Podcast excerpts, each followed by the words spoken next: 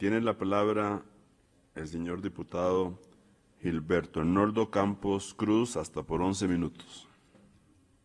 Gracias, señor presidente. Muy buenas tardes, señoras, señores diputados, pueblo de Costa Rica. Finaliza una era de obcecación ideológica, de intervencionismo estatal apabullante, de gasto público descontrolado y de escándalos por inoperancia, falta de conocimiento, carencia de equipo y corrupción. Llega a su fin el periodo presidencial de Carlos Alvarado, de inexistente empatía con las necesidades de un pueblo que hoy está peor, que paga más por lo que come y usa, que vive en una rampante inseguridad y con menos libertades. Su país de maravilla sucumbe al costo de vida que hoy representa una pesada carga en los hombros de la ciudadanía. De acuerdo con el Instituto Nacional de Estadística y Censos, hoy la canasta básica de alimentos alcanza su mayor costo de la última década. Entre febrero de 2021 y febrero de 2022, el precio de la canasta básica alimentaria mensual aumentó en 3.347 colones por persona.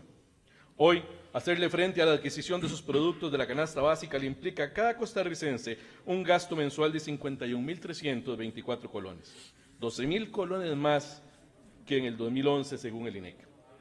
El presidente Carlos Alvarado publicita en grandes planas los esfuerzos de su gobierno por abolir los combustibles fósiles. Eso está muy bien. Lo malo es que su administración no se haya empleado a fondo de igual forma para acabar con el insensato y doloroso monopolio de recopio. Una refinadora que no refina una gota de combustible le genera grandes pérdidas a las familias y a las empresas y encarece todos los costos de la cadena productiva del país. Los costarricenses no deberían estar obligados a pagar un solo colón por una función que el Estado dejó de hacer. Este gobierno se negó a hacer el necesario replanteamiento de la estructura del mercado de combustibles en Costa Rica, desde la apertura del monopolio hasta incrementar la competencia en las etapas de distribución. Las demás fuentes alternativas de energía, excepto la eléctrica, no tuvieron un trato equitativo durante el gobierno que termina. El hidrógeno, la energía solar, la eólica, la generación distribuida se quedaron rezagadas.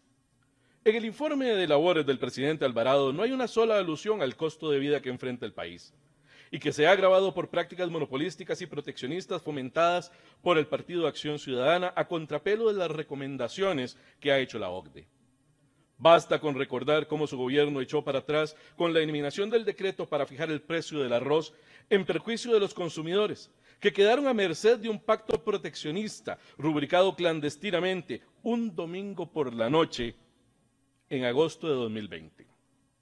Basta con observar las consecuencias que le trajo al país la obstinada prohibición a la importación de aguacate Hass desde México, que inició en el gobierno de Luis Guillermo Solís y se mantuvo durante toda la actual administración, provocando un aumento en el precio de ese producto de más del 87% en tan solo el primer año de bloqueo, según la Cámara de Exportadores e Importadores de Productos Perecederos. Todos los costarricenses ahora tendremos que pagar vía impuestos los costos de la defensa del país ante la Organización Mundial del Comercio. De acuerdo con el Ministerio de Comercio Exterior, esos costos rondarían los 600 mil dólares. Debido a los delirios ideológicos del PAC, hoy en el país se consume aguacate de menor calidad, la industria restaurantera y hotelera paga más por un producto peor y las familias se frustran al tener que desembolsar más dinero por aguacates que se pudren apenas horas después de haberlos comprado. En síntesis, acaba una administración que ha gobernado de espaldas al pueblo y en beneficio de pocos y exclusivos sectores que han consentido en detrimento de la mayoría de la población a la que sí espió desde la OPAT sin ningún pudor. No se nos olvida, señor presidente, que su afán por obtener datos sensibles de la población llegó al colmo de tratar de obtenerlos a través de los niños inocentes, valiéndose de las pruebas FARO el año pasado, algo que usted cayó en su informe de labores. El país de las maravillas, en el que habita el presidente, tampoco sobrevive a la realidad que vivimos cada día en materia de desempleo y falta de oportunidades para emprender nuevos negocios. Para el presidente, buena parte de las razones por las que el desempleo no se dio durante su administración son achacables a la pandemia. Lo que no nos dice es que desde mucho antes del inicio de la emergencia sanitaria ya su gobierno era incapaz de contener el deterioro del mercado laboral. Esa falta de capacidad de su equipo de gobierno provocó que en enero de este año, según la encuesta continua de empleo de INEC, 319 mil personas sufrieran el drama del desempleo, para una tasa del 13.1%.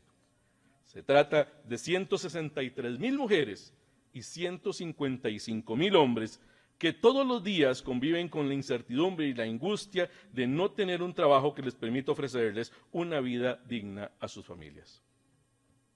Su partido, presidente Alvarado, hoy desterrado por voluntad popular, jamás produjo una sola medida para generar en la empresa privada costarricense, costarricense empleos de calidad para los que realmente lo necesitan. Esta administración decidió no hacer ningún sacrificio durante la pandemia. Esa factura la tuvo que pagar la empresa privada, que se sacrificó sin recibir la ayuda oportuna por parte del Estado. El resultado es la pérdida de cientos de miles de empleos y el cierre parcial o total de un sinnúmero de empresas que, en muchos casos, terminaron aún más endeudadas, porque las soluciones que les dio el sistema financiero nacional consistieron en más créditos cuando no podían pagar los que ya tenían. Entre esas verdades incómodas que el presidente omitió en su rendición de cuentas, está que nos hereda un país con una deuda pública que representa cerca del 70% del PIB. De cada colón de ingresos que obtiene el gobierno, más de la mitad va al pago de intereses, según ha reconocido Hacienda. Por más préstamos y buenas intenciones de canje de deuda, nada se resuelve sin el recorte del gasto del Estado y sin reducciones importantes en el presupuesto estatal como las duplicaciones de gastos, la multiplicación de instituciones que hacen lo mismo y de aquellas instituciones que arrastran déficits. Un reciente informe del Ministerio de Planificación y Política Económica reveló que de las tres empresas públicas, tres, el ICE, Acueductos Alcantarillados y Recope, arrastran pérdidas por 155 mil millones de colones, lo cual desnuda la importancia de realizar una reforma del Estado para ahorrarle recursos al pueblo, algo que nunca pasó por la cabeza de quienes nos, gobernaron en estos años. A pesar de la aprobación en el 2018 de la Ley de Fortalecimiento de las Finanzas Públicas, en el 2021 el gobierno presentó un plan de gastos que se tuvo que financiar en un 54%, pues no recortó sus gastos. Usted, presidente Alvarado, se atribuye a haber ordenado las finanzas públicas cuando en realidad su administración cerró el 2019 con el déficit fiscal más abultado en cuatro décadas, un 7% del PIB. La seguridad ciudadana es otro de los ámbitos donde usted no le dice al pueblo de Costa Rica toda la verdad. Costa Rica se volvió un gran exportador de droga.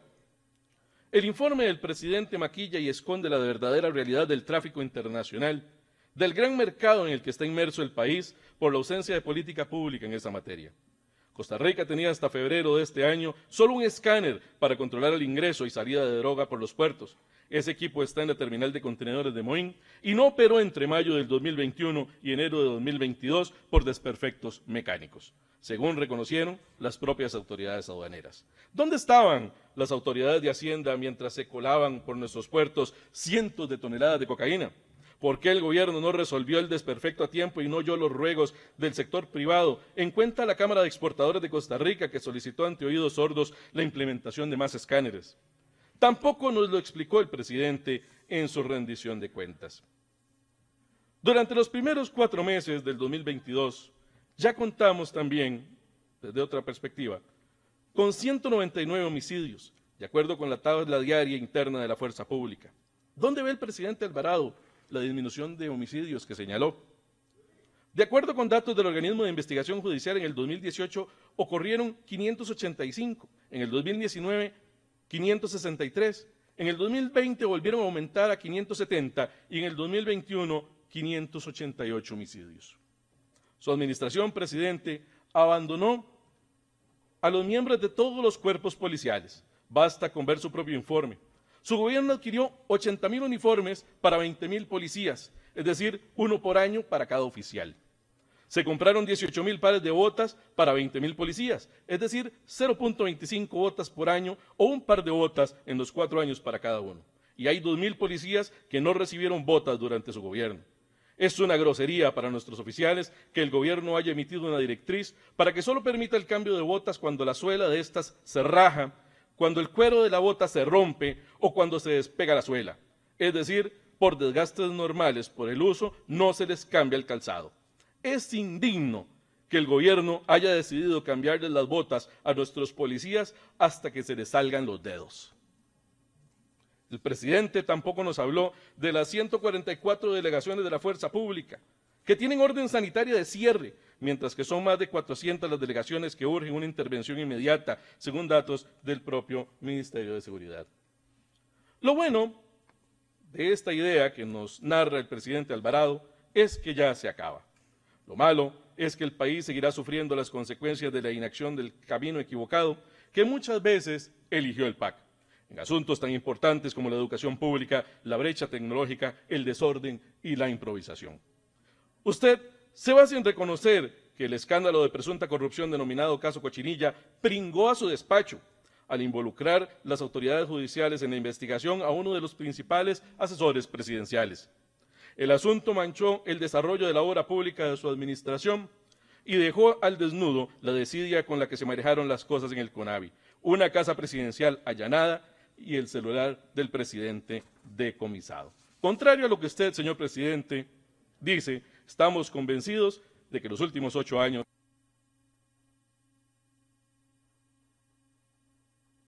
Tiene la palabra la señora diputada Joana Obando Bonilla, hasta por 11 minutos. Buenas tardes, estimadas señoras diputados y señores diputados. Señor presidente de la República, costarricenses. Inicio mi discurso el día de hoy haciendo un reconocimiento al presidente de la República, a su equipo de trabajo y a los diputados y diputadas del cuatrienio pasado por su labor en tiempos de gran dificultad global. Reconozco particularmente la eficiencia para obtener vacunas de alta calidad y ponerlas a disposición de la población costarricense. En los dos últimos años, el mundo ha tenido la difícil tarea de balancear el bienestar social y el bienestar económico de las naciones. Si bien reconozco algunos esfuerzos de su administración, señor presidente, es nuestro deber como oposición responsable evidenciar las omisiones en su discurso y en su gestión con el principal objetivo de mostrar los monumentales retos que nos quedan a los y las nuevas gobernantes. Como mujer liberal que viene del área tecnológica, no puedo ignorar las grandes deficiencias del Estado costarricense en esa materia y las frustraciones que me, generó el manejo de la pandemia me es inconcebible que en pleno siglo XXI no hayamos podido garantizar la educación justa e inclusiva de casi más de 100 mil niños debido al rezago, la burocracia, la falta de coordinación interinstitucional entre el MISIP, el MEP, FONATEL y SUTEL. Usted habla de los avances en materia de derechos humanos en su gestión. Sin embargo, tanto la educación como el acceso a la Internet son derechos humanos que su gestión no pudo garantizar. Me duele haber sido testigo de que nuestras instituciones siguen sin colocar en el centro al ciudadano. ¿Para qué defender y enorgullecerse de haber preservado las instituciones si no logran resolver las problemáticas que les atañen? Como si la pandemia no hubiese sido una lección suficiente para evidenciar la importancia de modernizar nuestro Estado, Hoy somos víctimas de un ciberataque sin precedentes que tiene a la ciudadanía, al sector privado y a la institucionalidad en situación de vulnerabilidad. La visión añeja del Estado hizo que nos creyéramos inmunes a las nuevas formas de guerra y terrorismo. La negligencia con la que ambos gobiernos del partido Acción Ciudadana trataron el mantenimiento de sus sistemas informáticos y el desacato a las recomendaciones de la Contraloría nos habla no solo de un descuido descarado de la privacidad a la ciudadanía, sino una falta de visión país. Señor presidente, colegas, la modernización del Estado desde hace tiempo no es opcional. No podemos seguir administrando el gobierno como si estuviéramos en la década de los 90. Que este hackeo nos evidencie la necesidad de tener más y mejores profesionales en el área STEM así, como carreras tecnológicas tales como ciencias de datos y ciberseguridad, de abrir más cupos en las carreras informáticas e ingenieriles para suplir la alta demanda, promover la paridad de género en la matrícula y garantizar condiciones inclusivas de empleo, así como oportunidades, crecimiento profesional y emprendimiento para todas las personas. En su gobierno creció el desempleo de un 15% en el año 2019 a un 19.8% en el año 2021. Al mismo tiempo, CINDE reporta la posibilidad de multiplicar la atracción de empleos de calidad si tan solo graduamos más mujeres y más hombres en este tipo de carreras STEM. Algunos pensarán que estoy hablando de carreras privilegiadas. Efectivamente, son puestos de gran demanda nacional e internacional y son de los mejores pagados en el mercado. Pero en esta década, la educación en tecnología no debería ser el privilegio de algunos cuantos, debe ser el privilegio de todos. Estamos en pleno siglo XXI, señores y señoras.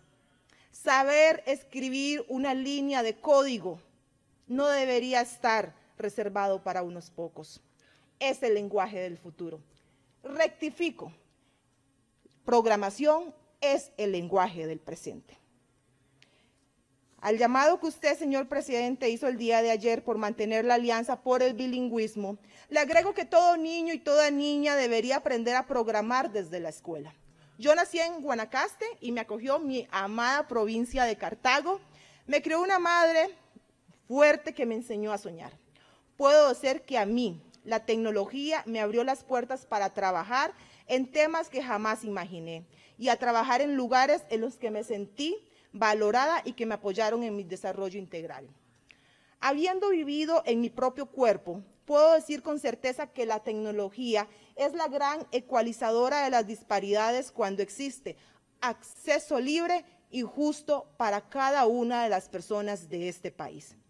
La pandemia vino a evidenciar que tenemos un sistema de salud que pudo reaccionar ante una crisis y sin embargo un sistema interinstitucional absolutamente rezagado en materia tecnológica. También nos quitó la venda de los ojos, mostrándonos que en materia de género muchos pseudoavances estaban sosteniendo de un hilo. El Foro Económico Mundial estima que lograremos la equidad de género en aproximadamente 135 años, 40, más, 40 años más tarde que prepandemia. Muchas mujeres tuvieron que escoger entre su rol en la economía de cuidado y la economía remunerada, quedando en una encrucijada imposible de resolver. Otras ni siquiera tuvieron esta opción. La corresponsabilidad probó ser solo un mito en la mayoría de los hogares. La salud, la salud mental de los hombres y mujeres se vio afectada de maneras diferentes. La violencia doméstica no cesó. Señor presidente, en su discurso usted habla sobre su gran bandera por los derechos humanos de las mujeres.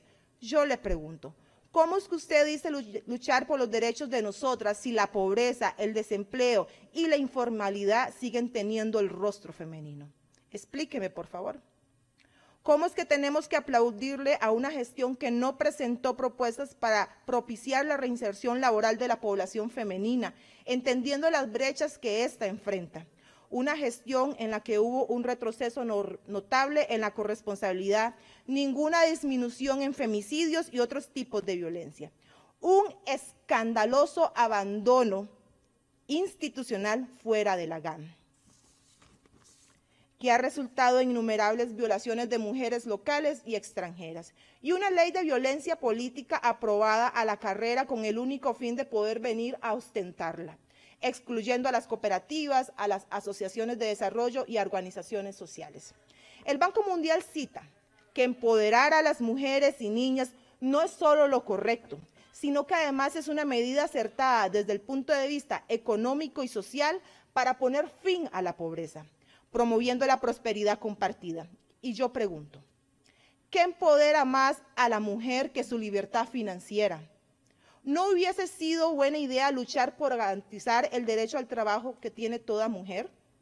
Para cerrar, hago un llamado a todos mis colegas legisladores para que juntos garanticemos una reactivación económica entendiendo las diferencias entre géneros, una corrección de los múltiples proyectos que pasaron con graves errores en la última semana y que hagamos un constante control para asegurar que en los próximos años traigamos a Costa Rica al siglo XXI.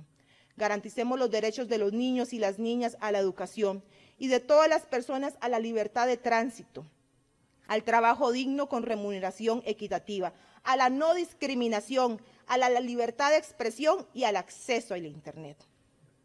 Y ahí quiero acotar. Es imperante que el 5G se implemente. ya que abre las puertas para que empresas tecnológicas, pymes y entre otras se instalen y generen empleos. No debemos de resistirnos al cambio, donde se ve el acceso a la tecnología como un lujo, cuando en realidad es un requisito para la apertura de nuestro país en un mundo globalizado tecnológicamente. El Foro Económico Mundial estima que el 5G generará un valor agregado de 13.2 trillones de dólares a nivel mundial para el 2035 y amplias inversiones en el sector privado para su implementación, generando riqueza y trabajos de alto valor agregado. ¿Y Costa Rica? Costa Rica está cinco años atrasadas. Cada día cuenta y para ayer ya es tarde. Es por eso de vital importancia que se implementan alianzas público-privadas para el desarrollo de la tecnología 5G, que nos posicionará a nivel mundial como un país de avanzada. Finalmente, me uno a sus palabras, señor presidente, cuando dice que hay que cuidar este país que tanto amamos. Las y los costarricenses tienen mi inquebrantable compromiso. Que viva mil veces Costa Rica pero que viva mil veces Costa Rica bajo los proyectos de la libertad y la prosperidad. Muchas gracias. Tiene la palabra el diputado Luis Diego Vargas Rodríguez por 11 minutos más un minuto que usted le concede por total de 12 minutos. Buenas tardes, señor presidente, compañeros y compañeras diputadas. Eh, la composición de la Asamblea Legislativa es un reflejo cercano de la sociedad costarricense. En la medida que nos pongamos de acuerdo y trabajemos por construir un mejor país, en esa misma medida el beneficio se reflejará en una mejor calidad de vida para los costarricenses. De mi parte, le reitero al pueblo de Costa Rica el compromiso de trabajo para avanzar hacia un Estado más ágil y eficiente, urgente en estos tiempos un Estado que propicie la libertad, un Estado al servicio de los costarricenses. El pasado lunes escuchamos con detalle la última rendición de cuentas del señor presidente de la República, don Carlos Alvarado Quesada. Más que un mensaje sobre el Estado de la República, fue una descripción ficticia del fallido y oscuro camino por el que el PAC y sus aliados nos hicieron transitar durante los últimos dos gobiernos. De cierta forma, le agradezco al señor presidente Alvarado porque al percatarme de las ocurrencias, los desaciertos, la corrupción, pero sobre todo de la forma en que durante los últimos ocho años se limitó a los emprendedores y empresarios que generamos empleo y dinamizamos la economía, por esas razones decidí pasar de las palabras a la acción y asumir desde mi partido, el Partido Liberal Progresista, el, res, el reto perdón, de incidir para rescatar a este país de garras de quienes durante décadas se reparten a manos llenas la riqueza que no producen. Mi réplica al relato del país ideal que don Carlos no narró, no narró perdón, se enfocará en tres temas que me resultan de interés y que creo que a todos y me daría para hablar bastantes horas. Infraestructura, gestión del recurso hídrico y turismo. El primero refiere al desarrollo de, eh, el primero refiere al desarrollo de infraestructura pública. En el gobierno 2018-2022 se dieron avances en obra pública, la mayoría concentrada en la gran área metropolitana, y que corresponde a la conclusión de algunos proyectos con décadas de ejecución, que sería realmente una vergüenza aún mayor no haberlos terminado. Cuando se rinden cuentas, es de valiente también referirse a lo que no se hizo. Sin embargo, fiel a su estilo, el presidente Alvarado no mencionó con la profundidad que lo ameritaba proyectos, temas y acciones que en materia de obra pública su gobierno no abordó. Fue omiso en reconocer que la corrupción paralizó trabajos operativos y obras relevantes que se vieron afectadas por los denominados casos y muy sonados Cochinilla y Diamante, y actualmente en investigación en la Fiscalía General de la República. Proyectos que estaban en proceso se devolvieron a fases anteriores, falta de liderazgo. No se aclararon temas que permanecen en el limbo o bajo investigación, como el cierre de cuatro plantas productoras de asfalto y la conversión de rutas cantonales a nacionales para supuestamente favorecer a ciertas empresas. Me parece inaudito que en un mundo interconectado, con procedimientos probados y en el que se cuenta con herramientas e instrumentos tecnológicos para el desarrollo de proyectos, nuestras instituciones públicas continúen con atrasos constantes en la adjudicación de los carteles de licitación, deficiencia en la gestión de proyectos y en los tiempos de apertura, como es el caso de Circunvalación Norte, cuya puesta en funcionamiento fue pospuesta perdón, después de que se anunció con bombos y platillos para noviembre del 2021. Aquí seguimos esperando. Como diputado de la provincia de Alajuela, soy enfático en denunciar el evidente y manifiesto abandono de este gobierno por la construcción de la carretera Naranjo-Florencia en el tramo Abundancia Ciudad Quesada hasta San Miguel de Naranjo. Desde el 24 de agosto del 2018, el proyecto está paralizado. Incluso dejó de realizar trabajos de mantenimiento, por lo que ya se denotan en varios tramos de la ruta el total y completo deterioro. La carretera San José-San Ramón, solo se habla de obras impostergables, no así del proyecto total. Los que viajamos y la recorremos todos los días, sufrimos esos tiempos valiosos y de valor que no vemos a la familia o no podemos utilizarla en cosas que nos darían eh, mayor productividad. Una institución que consolidó su ineficiencia en el último gobierno PAC es el CONAVI, entidad señalada por los constantes problemas que enfrenta, por ejemplo, el plan para ampliar a cuatro carriles el tramo de la Ruta 32 entre el cruce hacia Río Frío y el centro de Limón, cuyo avance es del 55% a cuatro años de haber comenzado. Repito, falta de liderazgo. Otras obras que dejó pendiente la administración Alvarado son la carretera San José Cartago, el intercambio Tara-La Lima, que tuvo un avance mínimo después de muchas promesas incumplidas y así una innumerable cantidad de obras por todo el país. Pero la deuda en infraestructura no se limita al aspecto vial, compañeros y costarricenses. También se presentaron nulos avances en infraestructura urgente para el sector exportador, como la, intervención del colapsado puerto de Caldera, que no recibió mayor atención de este gobierno y donde se requiere la reconstrucción del rompeolas aumentar equipos y, ampliar puertas. Además, en el Caribe es fundamental revisar las tarifas de la terminal de Moín a cargo de APM Terminals, tema que este gobierno se mantuvo laxo. Voy a reforzar las palabras que dijo doña Pilar en el tema de acueductos y alcantarillados. Nos preocupa sobremanera también la inoperancia de la institución y ha sido demostrado que es urgente la intervención de, este, de, esta, de esta institución.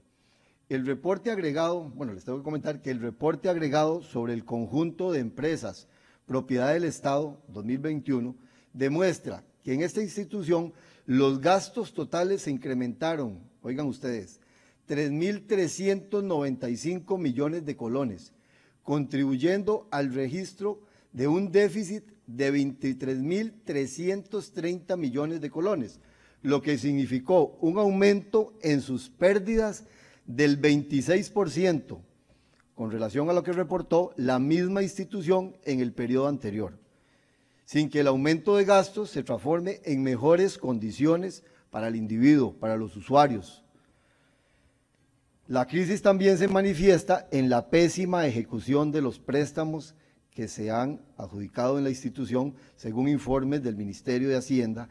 El AI aparece con el peor desempeño en ejecución de créditos, pues maneja seis programas en los cuales acumula una mala ejecución por un total de 643 millones de dólares, dineros que generan costos para el pueblo costarricense en intereses y otros.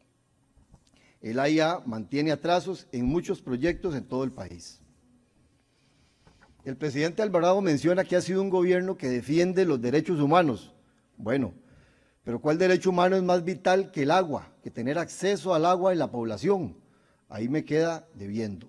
En medio de la pandemia fuimos testigos de múltiples reportes en medios de comunicación por cobros excesivos. Y si todos vieron la televisión de ayer, hay cierres porque hay personas que tienen problemas, y más bien no tienen problemas, no tienen agua en sus casas, que es más delicado.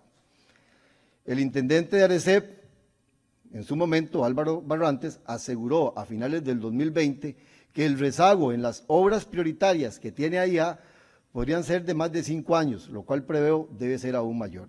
En Costa Rica el principal problema del agua no es la escasez, sino la demostrada incapacidad de la IA para efectuar una gestión eficiente del recurso hídrico. Por otra parte, sería bueno que se haga honor al nombre y empiecen a trabajar en materia de acueductos y en la parte del alcantarillado sanitario. Les anuncio que, que buena parte de mi control político se desarrollará en los próximos cuatro años en el tema de la IA. Por último, está el tema turístico, olvidado por completo por el, por el presidente Alvarado en su informe, a pesar de que del año 2019 representaba el 8% del PIB y empleaba a más de 200 mil personas de forma directa y, se cuadruplicaba si se contaban los empleos indirectos. Fue un, gobierno incapaz de generar soluciones reales, tanto en el tema crediticio, en los precios de los servicios públicos, en el desarrollo de un plan de salvamiento del sector turismo, provocando una situación crítica que llevó al cierre de muchas empresas de este sector y al desempleo de una gran cantidad de personas, sin olvidar que esos empleos se dan en una gran parte en las horas fuera de la GAM. Debo mencionar que tampoco se solucionó el conflicto interminable que representa la zona marítimo terrestre y su administración, el estancamiento en el desarrollo de reformas que solucionen de forma permanente esta situación que afecta a gran cantidad de familias e inversionistas de nuestras zonas costeras. Don Carlos Alvarado, inició usted diciendo en su discurso que Costa Rica es nuestra casa común, la casa amada, la que uno ama, lo que uno ama, lo cuida palabras en las que coincido, pero olvidó mencionar que en una casa como la nuestra, las responsabilidades deben ser equitativas y compartidas. Por eso no se vale tantos obstáculos y falta de condiciones para el sector productivo que genera empleo, paga impuestos y produce riqueza. Son muchos los temas complejos y sin atender que nos hereda el gobierno saliente tiene la palabra, en el uso de la palabra ahora el Partido Liberal Progresista eh, por, que son 27 minutos. Y le corresponde a la diputada Cambronero Aguilar, Aguiluz, disculpe, 11 minutos. Tiene la palabra, por favor. Gracias, señora vicepresidenta. Buenas tardes, señorías. En mi réplica a la pobre rendición de cuentas del presidente Carlos Alvarado, quiero hablar de los grandes ignorados durante su discurso y administración. Aquellos que perdieron su empleo, los costarricenses que cerraron sus negocios, los microempresarios que pasaron a la informalidad por carecer de los recursos suficientes para pagar los impuestos y las altas cargas sociales que exige el Estado costarricense. Hoy hablo del vacío de la política económica que afecta a emprendedores, a las pymes, a los agricultores, a los pescadores y a los profesionales independientes, pero sobre todo a los más pobres. Hay dos formas de ver el cierre de la administración Alvarado, como el cierre de su gobierno nada más o como el final del ciclo del Partido Acción Ciudadana. Pues como él mismo dijo, mucho se puede discutir de los ocho años o de estos cuatro años. Yo prefiero verlo como el fin del nefasto ciclo del PAC y sus políticas estatistas, empobrecedoras, castrantes de la libertad. En esto concordamos la mayoría de los costarricenses, que castigó al PAC en las urnas electorales el 6 de febrero. El discurso del presidente Alvarado, como se ha venido haciendo en, este Congreso, se analiza por lo que dice, pero sobre todo por lo que no dice, dedicando a señalar sus escasos logros. Pasó de puntillas por algunos asuntos maquillados y evadió por completo las cuestiones trascendentales para los costarricenses. Pasó de puntillas y se atribuyó logros en el desarrollo de infraestructura en acueductos y saneamiento. Sin embargo, un informe de la Contraloría General de la República del 2020 sobre la eficiencia y eficacia en la prestación de los servicios de saneamiento brindados por AYA, identificó para la construcción de los sistemas de redes del sector norte de la GAM, Cuenca Rivera y Torres, hubo atrasos de hasta 6.6 meses en la ejecución de las obras y el costo varió en promedio un 95.3% entre el monto adjudicado y el final. En medio ambiente, aquí podemos ver, ¿verdad?, donde se refleja lo que acabamos de contemplar en la pantalla.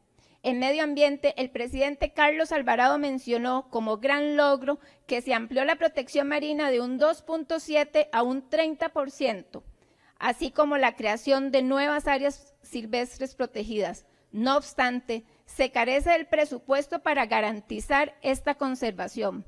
Sumado a eso, los actores productivos del sector pesquero no fueron tomados en cuenta para la ampliación de esta área marina protegida. Esto castigó de nuevo al sector pesquero del país. Habitantes de las zonas más empobrecidas, doble castigo para los más pobres. Recordemos que pueden coexistir la protección del ambiente y la producción en las áreas silvestres protegidas no se cuenta con la cantidad suficiente de recursos humanos, financieros, de infraestructura, equipos y, capacitación, lo cual dificulta el monitoreo de la biodiversidad, la investigación, su control y protección. Tal es el caso de Santa Rosa, Manuel Antonio, Ostional y Baulas, entre otros. Queda claro, presidente Alvarado, que sus logros son logros de papel y lo podemos ver que lo dice hasta el semanario Universidad. El sesgo ideológico de renunciar a establecer alianzas público-privadas para la sostenibilidad financiera y operativa de las zonas protegidas prevaleció durante los ocho años del PAC. Viendo estos resultados, es crítico buscar nuevos modelos de gestión de las áreas protegidas que garanticen su sostenibilidad financiera, mediante la consulta y participación de la sociedad civil, el sector privado y las autoridades locales, como en reiteradas ocasiones lo hemos dicho los liberales.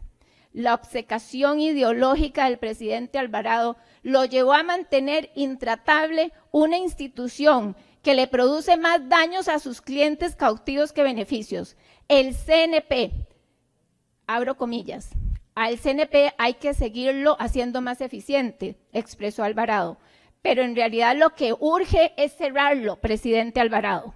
El mandatario omitió decir que el programa de abastecimiento institucional, PAI, beneficia mayoritariamente a grandes intermediarios, más que a pequeños productores. Estos grandes intermediarios normalmente acaparan la producción de los pequeños agricultores, pagándoles precios irrisorios y llevándose las verdaderas ganancias. Esta situación consta en actas de la Comisión de Ingreso y Gasto recién pasada, en donde los mismos funcionarios públicos del CNP, del MEP y la Caja lo han expresado así y han confirmado las contradicciones y los errores del programa. El CNP, como lo vemos en pantalla, es el ejemplo estrella que obliga a esta nueva asamblea a reflexionar sobre el papel de las instituciones. Las instituciones están para servir al costarricense, no son fines en sí mismas. Por eso debemos juzgar a las instituciones por sus resultados y no por sus supuestas buenas intenciones. Una nueva tarea de nosotros, señorías, es apoyar a nuestros agricultores, pero de la forma en que, se han negado a hacerlo los últimos gobiernos, dándole a los agricultores las herramientas para trabajar y producir. Ellos no quieren que les regalemos, los agricultores quieren que les simplifiquemos hacer negocios, quieren menos costos de producción y urgen de tecnología de insumos agrícolas. Como liberales manifestamos la urgencia que tiene el país de volver a colocar al ciudadano y al que produce en el centro de la política pública. Si el gobierno de Carlos Alvarado hubiese querido impulsar el verdadero desarrollo económico, habría emitido política pública para que el ICE devolviera el espectro radioeléctrico que tiene engavetado y que permitiría desarrollar la red 5G. Las redes 5G son una autopista extraordinaria para la innovación y el desarrollo de tecnología, la actual y las tecnologías que aún no existen. La tecnología es un eje transversal que hoy toca todas las áreas del quehacer humano y Costa Rica cuenta con condiciones idóneas que se han visto obstaculizadas durante los últimos, últimos cuatro años únicamente por razones ideológicas, ausencia de liderazgo y falta de visión. Ante tal urgencia de los tiempos, le solicito respetuosamente a los diputados del partido de gobierno que unamos en una sola voz la petición al presidente electo, don Rodrigo Chávez, para que gestione ante el presidente ejecutivo del ICE la entrega inmediata y sin excusas del espectro radioeléctrico, sin necesidad de procesos judiciales y administrativos que podrían hacer que el país pierda competitividad. No cuartemos el desarrollo, empleo, educación y futuro de nuestros jóvenes, como aquí lo podemos ver. Si las decisiones se hubiesen tomado de la manera correcta, las pymes habrían destacado en la rendición de cuentas del mandatario Alvarado.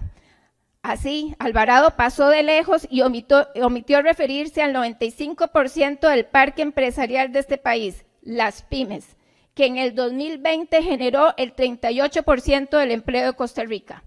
En la administración Alvarado, las pymes tuvieron restricción al crédito, como pasó con turismo, solo por formar parte de un sector muy afectado por la crisis económica.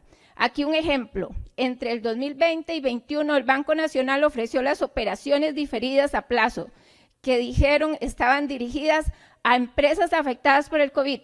En total se desembolsaron cerca de 76 mil millones de colones en 1.333 operaciones, pero solo 15 de estas operaciones fueron para turismo lo que representa apenas un 0.6% del total desembolsado.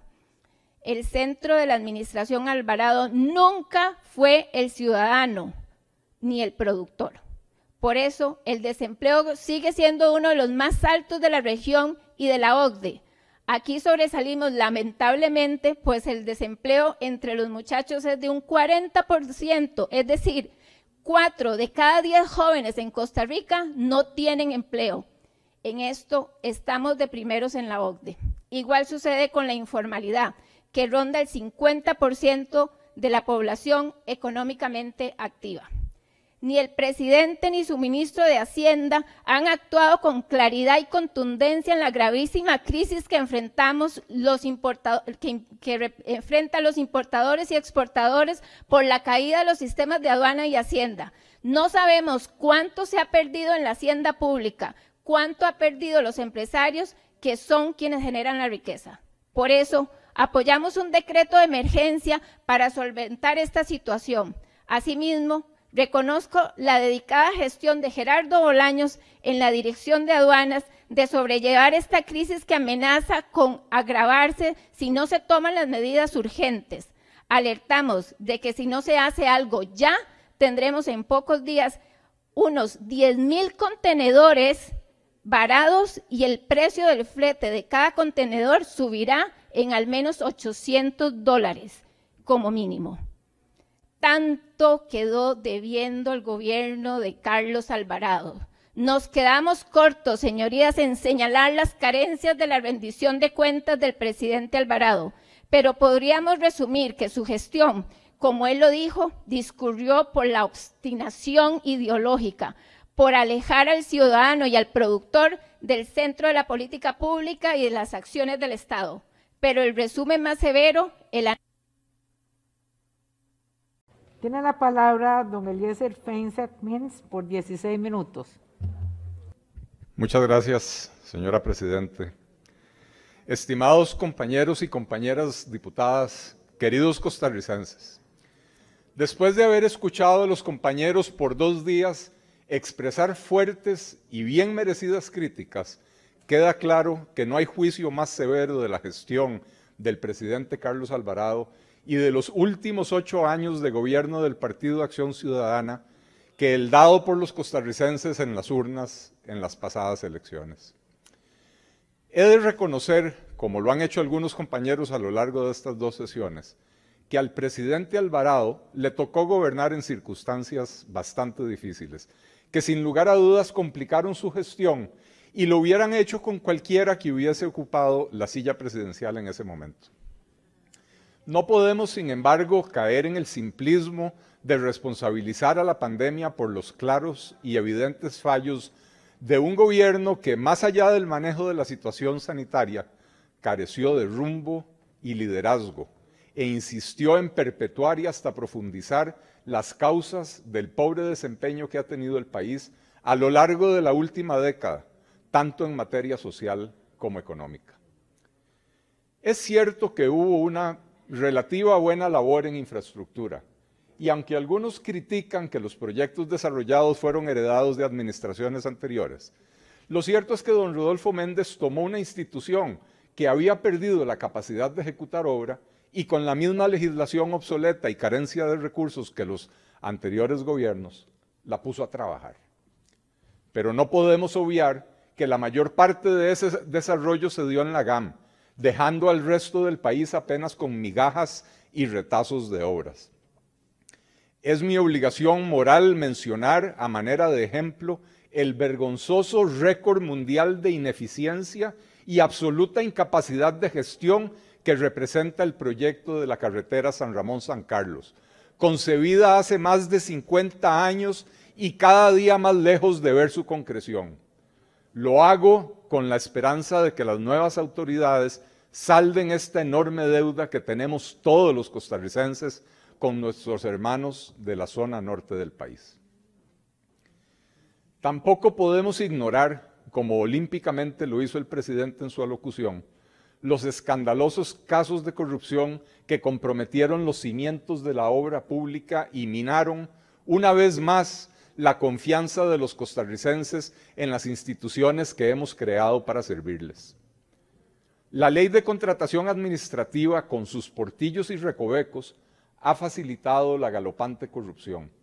Y no solo en las licitaciones de obra pública, tal como tristemente lo pudimos constatar en las fraudulentas compras de mascarillas, guantes y gabachas a chatarreras, empresas de servicios contables o de asesoría de comunicación. Esta ley debe ser reformada para crear mecanismos sencillos que transparenten los procedimientos de contratación y adquisición de bienes y servicios. Y la bancada del Partido Liberal Progresista que hoy lidero la está preparando.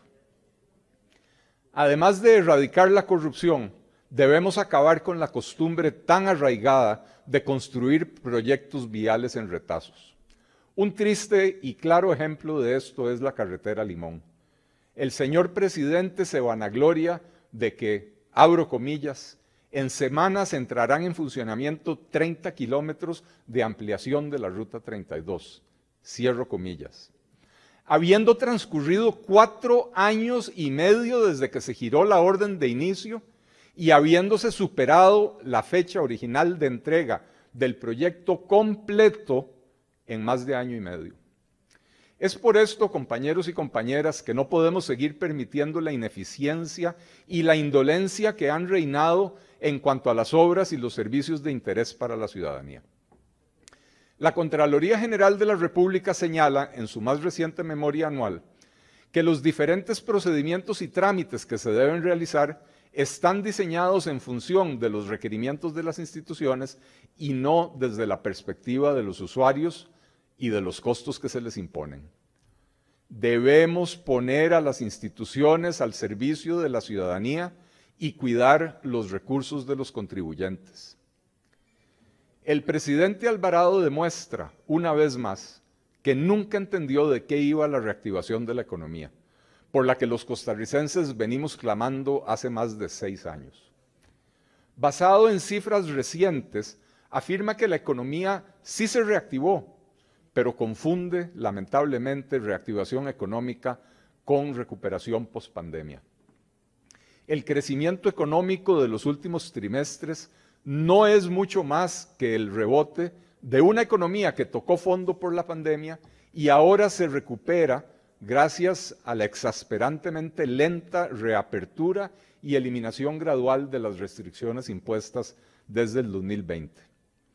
Pero nada ganamos si tan solo volvemos a la situación prepandémica de crecimiento anémico y desempleo galopante. No olvidemos que el desempleo ya había alcanzado casi un 12,5% antes de que arrancara la pandemia. Para reactivar la economía y poder sostener tasas de crecimiento del 6 o 7% anual durante varios años, necesitamos de un sector productivo robusto y dinámico y un Estado facilitador preocupado por disminuir el costo de la vida de sus ciudadanos y los costos de la producción. Lo que tenemos después de ocho años de gobiernos PAC es un sector privado golpeado por el exceso de regulaciones, la alta carga impositiva y la hostilidad abierta y declarada de las instituciones de un gobierno que en vez de facilitador percibe su misión como obstaculizar todo intento de generación de riqueza, empleo y prosperidad. Hace 50 años se decía que el mejor ministro de Hacienda era una buena cosecha de café.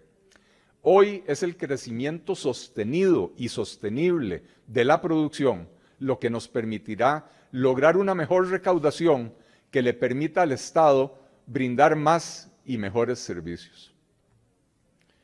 Para ello, es necesario adoptar medidas generadoras de confianza para los ciudadanos, en tanto que son consumidores, emprendedores, inversionistas y empresarios. Esto pasa por una necesaria simplificación del sistema tributario, eliminando decenas de impuestos improductivos, simplificando y aplanando impuestos como el IVA y los de renta, eliminando exoneraciones no relacionadas con el fomento de la actividad productiva y la lucha contra la pobreza, en aras de reducir la pesada carga impositiva que recae sobre los hombros de los costarricenses, una de las más altas de Occidente. También en este campo estamos trabajando desde la fracción del PLP. Un segundo elemento generador de confianza es la procura de un Estado ágil y eficiente, más dedicado a buscar el bienestar de los ciudadanos que envolverlos dependientes de los programas sociales. Y en este sentido, me provoca esperanza el ambiente de diálogo y búsqueda de acuerdos reinante entre las nuevas fracciones plasmado primero en la ruta trazada por cuatro partidos de oposición democrática mediante el acuerdo firmado el pasado sábado, con el cual la fracción de gobierno también ha mostrado coincidencia. La misma Contraloría nos recuerda en su memoria anual 2021 que la, abro comillas, la institucionalidad pública no está cumpliendo adecuadamente con su, con su tarea, pues no hay un vínculo sólido con las necesidades de la ciudadanía, que es su propósito fundamental. El ciudadano en el centro de toda la acción política. También nos advierte que el 73% de los costarricenses, tres de cada cuatro, consideran que el dinero que recauda el gobierno no se utiliza para atender sus necesidades. La Comisión de Modernización y Reforma del Estado pactada en el acuerdo de los partidos, deberá trabajar intensamente para poner a las instituciones al servicio de la ciudadanía y crear las condiciones necesarias para catapultar la economía y la producción nacional. En esta línea, en los próximos días, los diputados del Partido Liberal Progresista estaremos presentando un proyecto de ley para hacer más eficiente la lucha contra la pobreza. Un tercer eje de trabajo para recuperar la confianza de los costarricenses es la reducción de costos de producción y del costo de la vida. La Comisión Especial de Energía contribuirá en ese sentido, buscando la mayor eficiencia operativa en los mercados de energía, cuyos costos hoy agobian a los hogares costarricenses y ahorcan al sector productivo. Pero hay mucho más por hacer para lograr la reducción de costos. La ruptura de monopolios y oligopolios públicos y privados la eliminación de aranceles proteccionistas que garantizan mercados cautivos para beneficio de unos cuantos, la homologación de registros de agroquímicos, productos farmacéuticos y otros, son campos en los que mucho se puede hacer, tanto desde el Poder Ejecutivo como desde el Legislativo. El Partido Liberal Progresista estará en primera fila en esta batalla. Siendo uno economista de profesión, asumo que ustedes esperaban una amplia disertación en este tema. No teman, no los voy a aburrir. Una de las ventajas de ser el último en hablar es que ya varios diputados y diputadas que me antecedieron en el uso de, la palabra dejaron harto claro que la casa no queda en orden. En particular, las diputadas Paulina Ramírez y Pilar Cisneros nos presentaron cifras y gráficas que desnudaron la triste realidad que nos hereda el actual gobierno. Pero es menester destacar algunos hitos alcanzados por la administración Alvarado Quesada el menor crecimiento económico en más de una década antes de la pandemia, el mayor desempleo alcanzando un 12,4% justo antes de la pandemia. En el año 2019, a pesar de los ingresos adicionales generados por la entrada en vigencia de los impuestos de la reforma fiscal aprobada a finales del 2018, el mayor déficit fiscal en casi cuatro décadas el crecimiento del endeudamiento público en casi 20 puntos porcentuales del PIB y, el nivel más bajo de las reservas internacionales en muchísimo tiempo. Afirmar que el gobierno saliente está dejando un grupo ICE fortalecido para acometer los desafíos de la transformación digital y las energías limpias, cuando se trata de una institución cuyas deudas representan alrededor del 11% del PIB y que lamentablemente se ha constituido en un obstáculo para el desarrollo tecnológico y energético del país demuestra una grave desconexión con la realidad. Hablar de Habdeba como una empresa que está en ruta a su estabilidad económica cuando no sobrevive sin presupuestos extraordinarios y préstamos de otras instituciones para pagar su propia planilla demuestra una grave desconexión de la realidad. Decir que el CNP y el PAI son las bases de nuestra seguridad alimentaria cuando la prensa ha reportado y la Contraloría ha constatado que se ha convertido en un oneroso y perverso intermediario que distribuye a nuestros comedores infantiles productos descompuestos a un precio mayor que el ofrecido por agricultores y comercios locales por producto fresco, demuestra una grave desconexión con la realidad. Dice don Carlos que las anteriores son ejemplos de que las empresas del Estado, abro comillas, pueden ser reencausadas y bien administradas para el bienestar del país. La realidad es otra muy distinta. Después de ocho años PAC, quedamos con malos servicios, con costos operativos altos y sin hacer las inversiones necesarias para mejorarlos. Las instituciones no solo están mal, sino que están siendo ordeñadas para que sirvan de caja chica del Estado. Para muestra un botón. La Caja Costarricense del Seguro Social tiene el dinero para construir el nuevo hospital de Cartago parqueado en bonos de Hacienda. Y los cartagineses que sigan esperando por su salud. Ojalá que pronto encuentren el muñeco enterrado a ver si se les acaba al menos esa otra espera. El presidente se da el taco de decir que logró cambios sustantivos en las finanzas y la eficiencia pública, sin necesidad de echar mano de privatizaciones o de debilitar nuestro Estado social de derecho. He ahí el quid del asunto la tosudez ideológica. Señor presidente, eso que usted llama Estado Social de Derecho se debilita cada vez que un niño abandona las aulas o una joven completa sus estudios sin tener una comprensión básica de lectura ni el dominio de las operaciones aritméticas básicas, como lo han revelado reiteradamente las pruebas PISA. Eso que usted llama Estado Social de Derecho peligra cada vez que a un asegurado se le otorga una cita médica o de cirugía para dos o tres años después. Y más aún cuando prácticamente la mitad de los trabajadores costarricenses se les niega el acceso al seguro de salud por los excesivos costos de la formalidad. La fortaleza de eso que usted llama Estado social de derecho depende de que la ciudadanía reciba servicios públicos oportunos y de calidad, a cambio de los impuestos, tasas, cargas sociales y demás rubros que paga de manera directa o indirecta, y no del nombre, forma o color que de las instituciones que los brindan. Señor presidente, a pesar de todo lo señalado, a pesar de los escándalos de corrupción que nublaron su gestión, a pesar del grave deterioro de los servicios públicos, me atrevo a afirmar que la razón por la que usted pasará a la historia como el primer mandatario que dejó a su partido sin representación en la Asamblea Legislativa, al menos desde la fundación de la Segunda República, fueron los descarados y reiterados intentos de su gobierno por violentar la privacidad de las familias costarricenses y adoctrinar a nuestros niños y niñas jóvenes.